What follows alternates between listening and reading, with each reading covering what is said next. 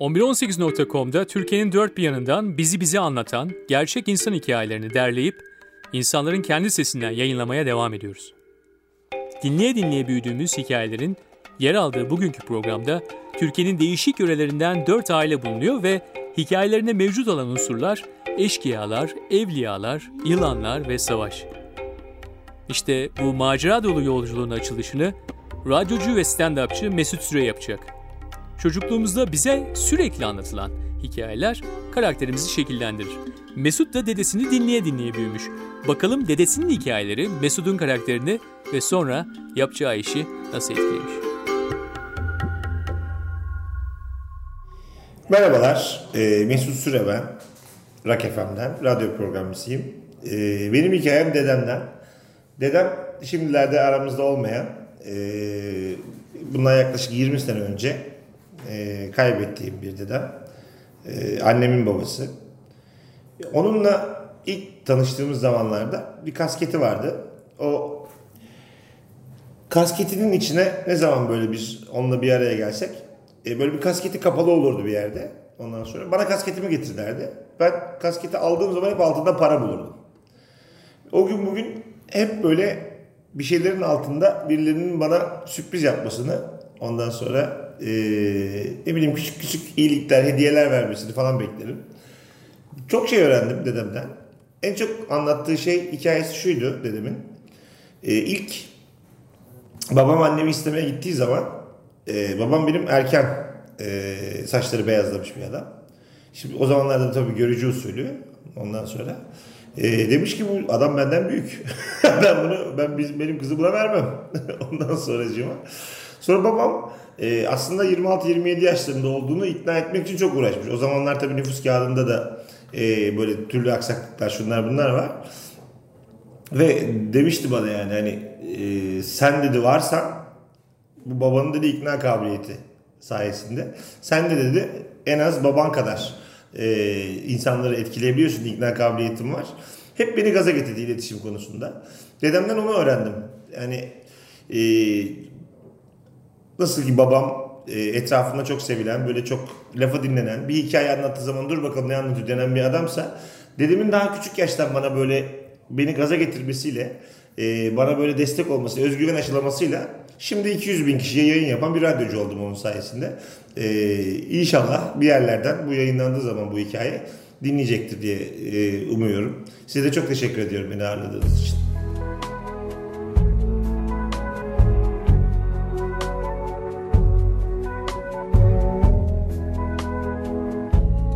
Şimdi sırada Yıldırım Kayı. Yıllarca antik mobilyacı olarak çalışmış. Büyük ustaların yanında yetişmiş biri ve ustalarından hayatla ve insan ilişkileriyle ilgili çok şey öğrenmiş. Antik mobilyacılığı bıraktıktan sonra Galata'da turistik bir kafe açmış.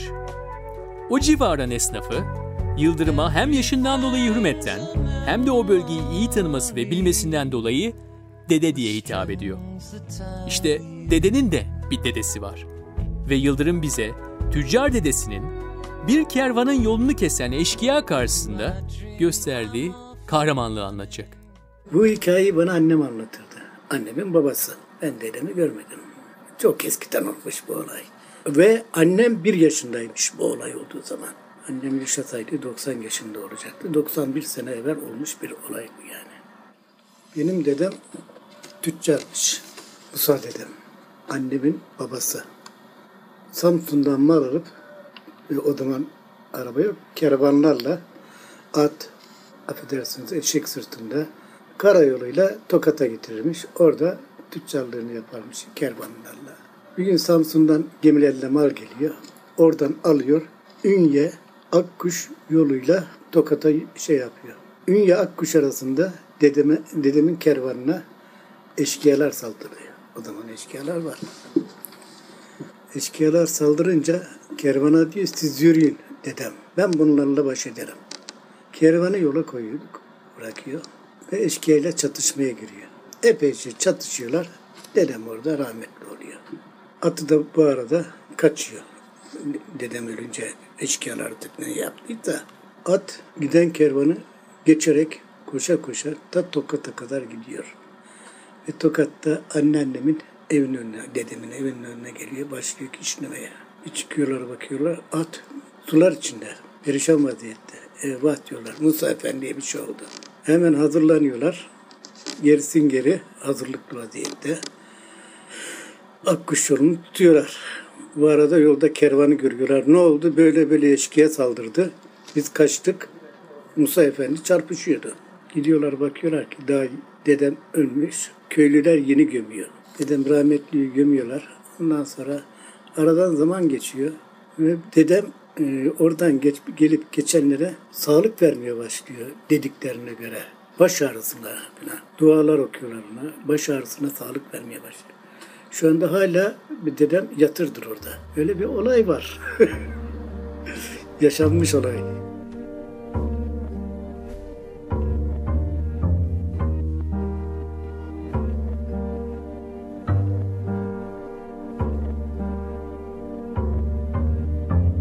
Dedemin kahraman olduğunu, eşkıyayla çarpışıp bir kahraman olduğunu ve onunla gurur duyardım dedemin, Musa dedemin. Öyle kendi kervanını gönderip kendisi çarpışmak bu filmlerde görülen bir şeydir. Fakat o, yani olmuş bir olay bu. Ben de kendimi kahraman zannederdim. Herkes kendini kahraman hisseder fakat ne bileyim öyle bir e, dedenin torunu olmaktan daha çok bir şey yapardım yani.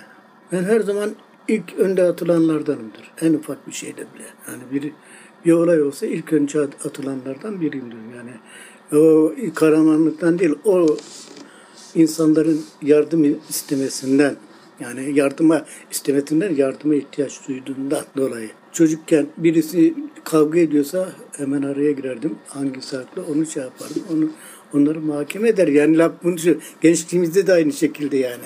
Ben e, 2004'e kadar antik mobilyacıydım. 2004'te kafe açtım. Şu anda kafe işletiyorum. İsim vermiyorum. Kafe işletiyorum ve uluslararası bir kafedir. Dünyanın her tarafından insanlar gelir. Hepsi memnun kalkar. Hepsi güzellikle kalkar. İki, iki gün evvel bir Kolombiyalı hanım geldi. Beş sene evvel benim mekanıma gelmiş. Beş yıl sonra geldi ve sarılarak ağladı. Ve bana İngilizce bir yazı yazdı. Bunu Türkçe'ye çeviri yaptırdım. Çeviri şöyle. Canım arkadaşım 5 yıl sonra yollarımız yine kesişti. Burada evimdeymişim gibi hissediyorum. Tanrı seni korusun. Sağlıklı ve güzel gülüşünü Simena. Ben yabancı dil bilmem fakat bütün insanlarla anlaşırım. Muhabbet ederim insan diliyle. Bütün dünya ziyaretime geliyor benim. Dedemi nasıl ziyaret ediyorlarsa burada da bütün dünya benim ziyaretime geliyor. Ama iyi ama kötü. Evet, bir an gerçekleşen o cesaret yıllarca süren bir şifaya dönüşebilir. Ben inanıyorum. Ama iyi ama kötü. Üçüncü hikayemiz Makfire Akkaya'dan. Makfire Makedonya doğumlu ve 53 yaşında bir ev kadını. Makfire'nin hikayesi Makedonya'dan Türkiye'ye doğru uzanıyor ve savaşın tam orta yerine başlıyor. Bir ailenin acılarının bir kuşaktan diğerine nasıl taşındığını gözler önüne seriyor. Merhabalar. Yıllar önce babamın bana anlattığı dedemin hikayesini size anlatmak istiyorum. Dedemler dört kardeşlermiş ve yetim olarak büyümüşler. Dedem Yugoslavya ya da şu andaki ismiyle Makedonya'dan gayrimüslimlerin Müslümanlara savaş açtıkları zamanlarda bahsedeceğim. Dedemler çok fakirmiş. Savaş da onları perişan etmiş. Fakirlik bir yandan, savaş bir yandan çok eziyetler çekmişler. Fakat bir gün köye askerlerin geldiklerinde 16 ile 20-25 yaşları orasını tam hatırlayamayacağım. Gençleri toplamışlar ve savaşa almışlar. Ve bunların arasında dedemin kardeşi de varmış. Abisi pardon abisi varmış. Abisi gittiğinde tabi orada savaşıyorlar. Haber alamıyorlar, panikler falan. Fakat bir gün askeriyenin bir grubu e, gayrimüslimlerin küçük cephane olan bir bölgeyi patlatmışlar. Orada kargaşa, olaylar çıkıyor ve bunların içinden sadece beşi kurtuluyor. Bu beşin içinde bir de dedemin abisi var. Ve ormana kaçmışlar. Ormanlarda 3-4 gün oralarda saklanmışlar. Fakat gayrimüslimler bunları araya araya ve bunları bulmuşlar. Ve uykuda yakalamışlar ve uykuda bunları süngüyle öldürmüşler. Ve dedem abisi yani dedemin abisi Canı o kadar yanmış ki sol eli göğsündeymiş ve bunu böyle bulmuşlar. Ve aldıkları zaman yerinden kolundan tutuyorlar ve bıraktıkları zaman kolu yine aynı yerinde ve göğsüne sol göğsüne geliyor.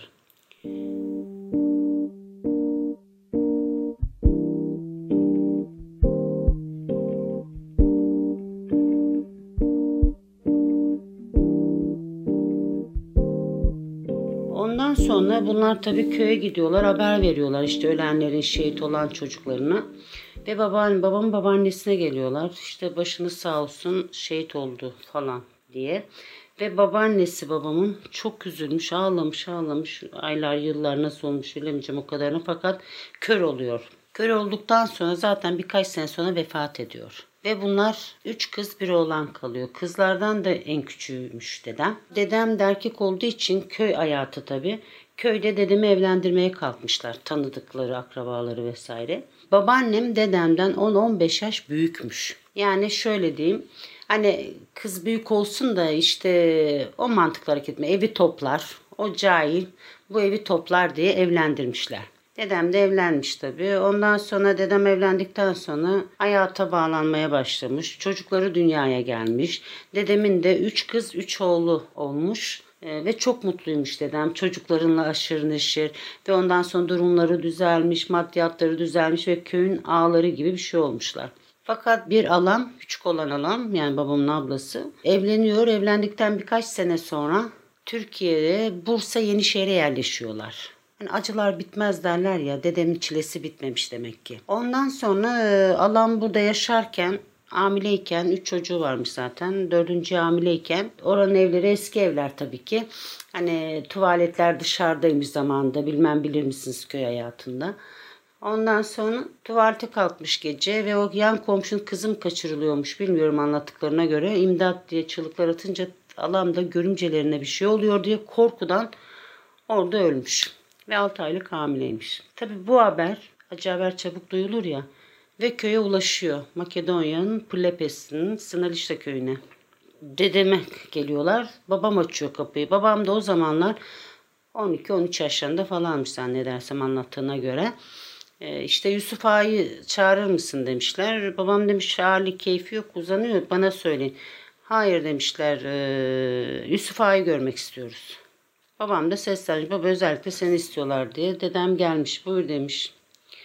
Karşı taraf demiş ki dedim aslında böyle söylenmez ama işte cahiliğin verdiği bir şey. Yusuf ağa başın sağ olsun demiş. Dedem rahmetli dedem demiş ki ne diyorsun ya ne demek başın sağ olsun ne oldu ki ne var? İşte başın sağ olsun Uğur'ya kızın vefat etmiş dedikleri anda dedem şoka giriyor ve yıkılıyor. Babam da tutamamış küçük olduğu için tamamen yere yığılmış ve kaldırmışlar içeri götürmüşler.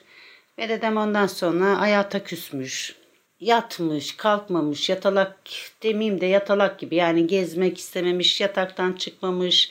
Yani kendi hayata küsmüş açıkçası. O da birkaç sene sonra sürüyor tabi bu devam ediyor. Ondan sonra babam evleniyor. Babam evlendikten sonra işte ben 6 aylık falanmışım galiba dedem vefat ettiğinde. Dedem 52 yaşında vefat etmiş. Yani bunu anlatırken bile o kadar üzülüyorum ki. İnanın çok üzgünüm. Anlatırken bile zorlanıyorum. Bundan ne ders çıkarttın diye sorarsanız şöyle cevaplayayım. Benim dedem zaten hayata 1-0 başlamış. Yani insan yedisinde neyse neler çekmiş, yetmişinde de onu çekmiş. Acılar dedemin peşini hiç bırakmamış. Keşke dedem sağ olsaydı. Keşke ben dedeme sarılabilseydim. Keşke dedeme sevgimi verebilseydim.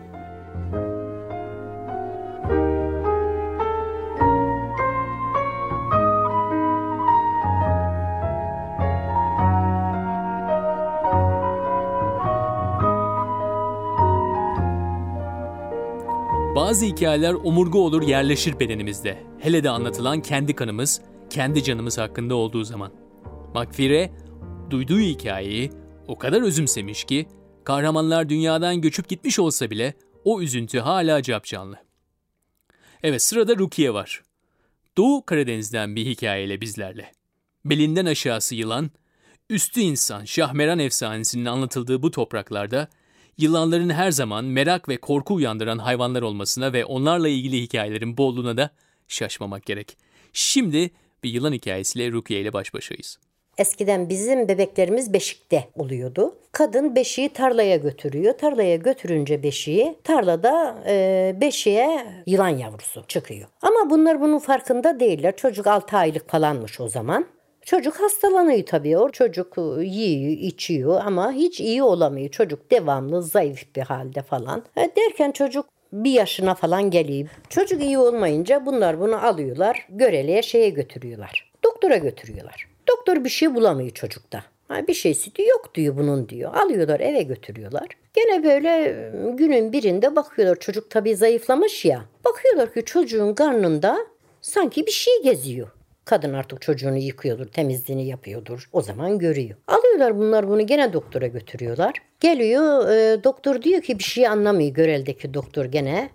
O zamanlarda da Trabzon'da hastane var. Artık Görele'de herhalde özel doktorlar var veyahut işte e, yani e, sağlık ocağı gibi bir şeyler var herhalde o zamanlarda. Trabzon'a da arabalar yok, vesait yok yollardan.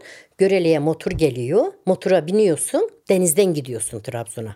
Alıyorlar bunlar bunu götürüyorlar Trabzon'a. Neyse orada hastaneye götürüyorlar. Film çekiyorlar.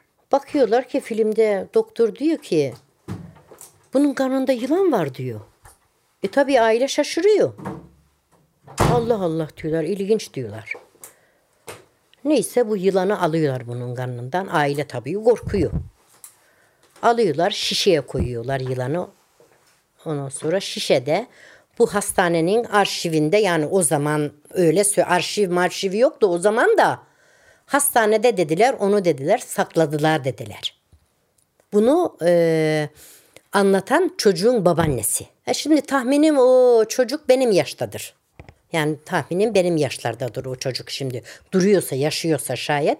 Ben bunu ama öğrenmek istiyorum sanki. Yani onu da kimseye de bu zamana kadar da soramadım, öğrenemedim. Halen ta meraklı, merakındayım bunu.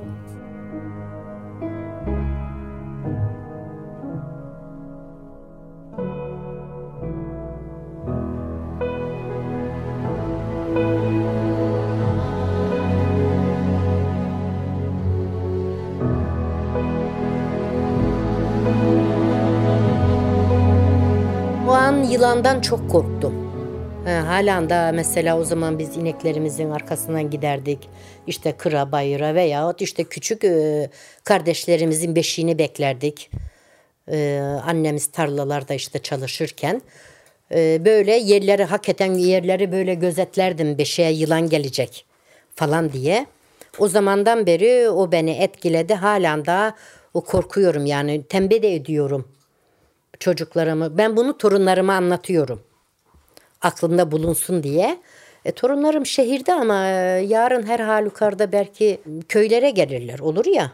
Yani böyle bir şeyleri bilsinler diye anlatıyorum bu olayları yani torunlarıma bile. Yılanı görünce de e, öldürene kadar uğraşırım. E, böyle bir şey yapıyor insanların karnına giriyor da orada yaşıyor diye yılana bir, karşı bir hırsım var. Hiçbir hayvana hırsım yok. Ona karşı hırsım var. Hatta birinde kardeşimle beraber mantar topluyorduk. Yılanı gördüm. Kardeşim bana dedi ki abla öldürme dedi bana. Ben yılanı nasıl bir öldürdüm biliyor musun? Yani ondan bir nevi hırsımı aldım. Yılanı görünce gerçekten öldürmeden yapamıyorum sanki. Yani insanları girip de insanları içten içe bitiriyor diye. benim hayatta sanki en baş düşmanım yılan.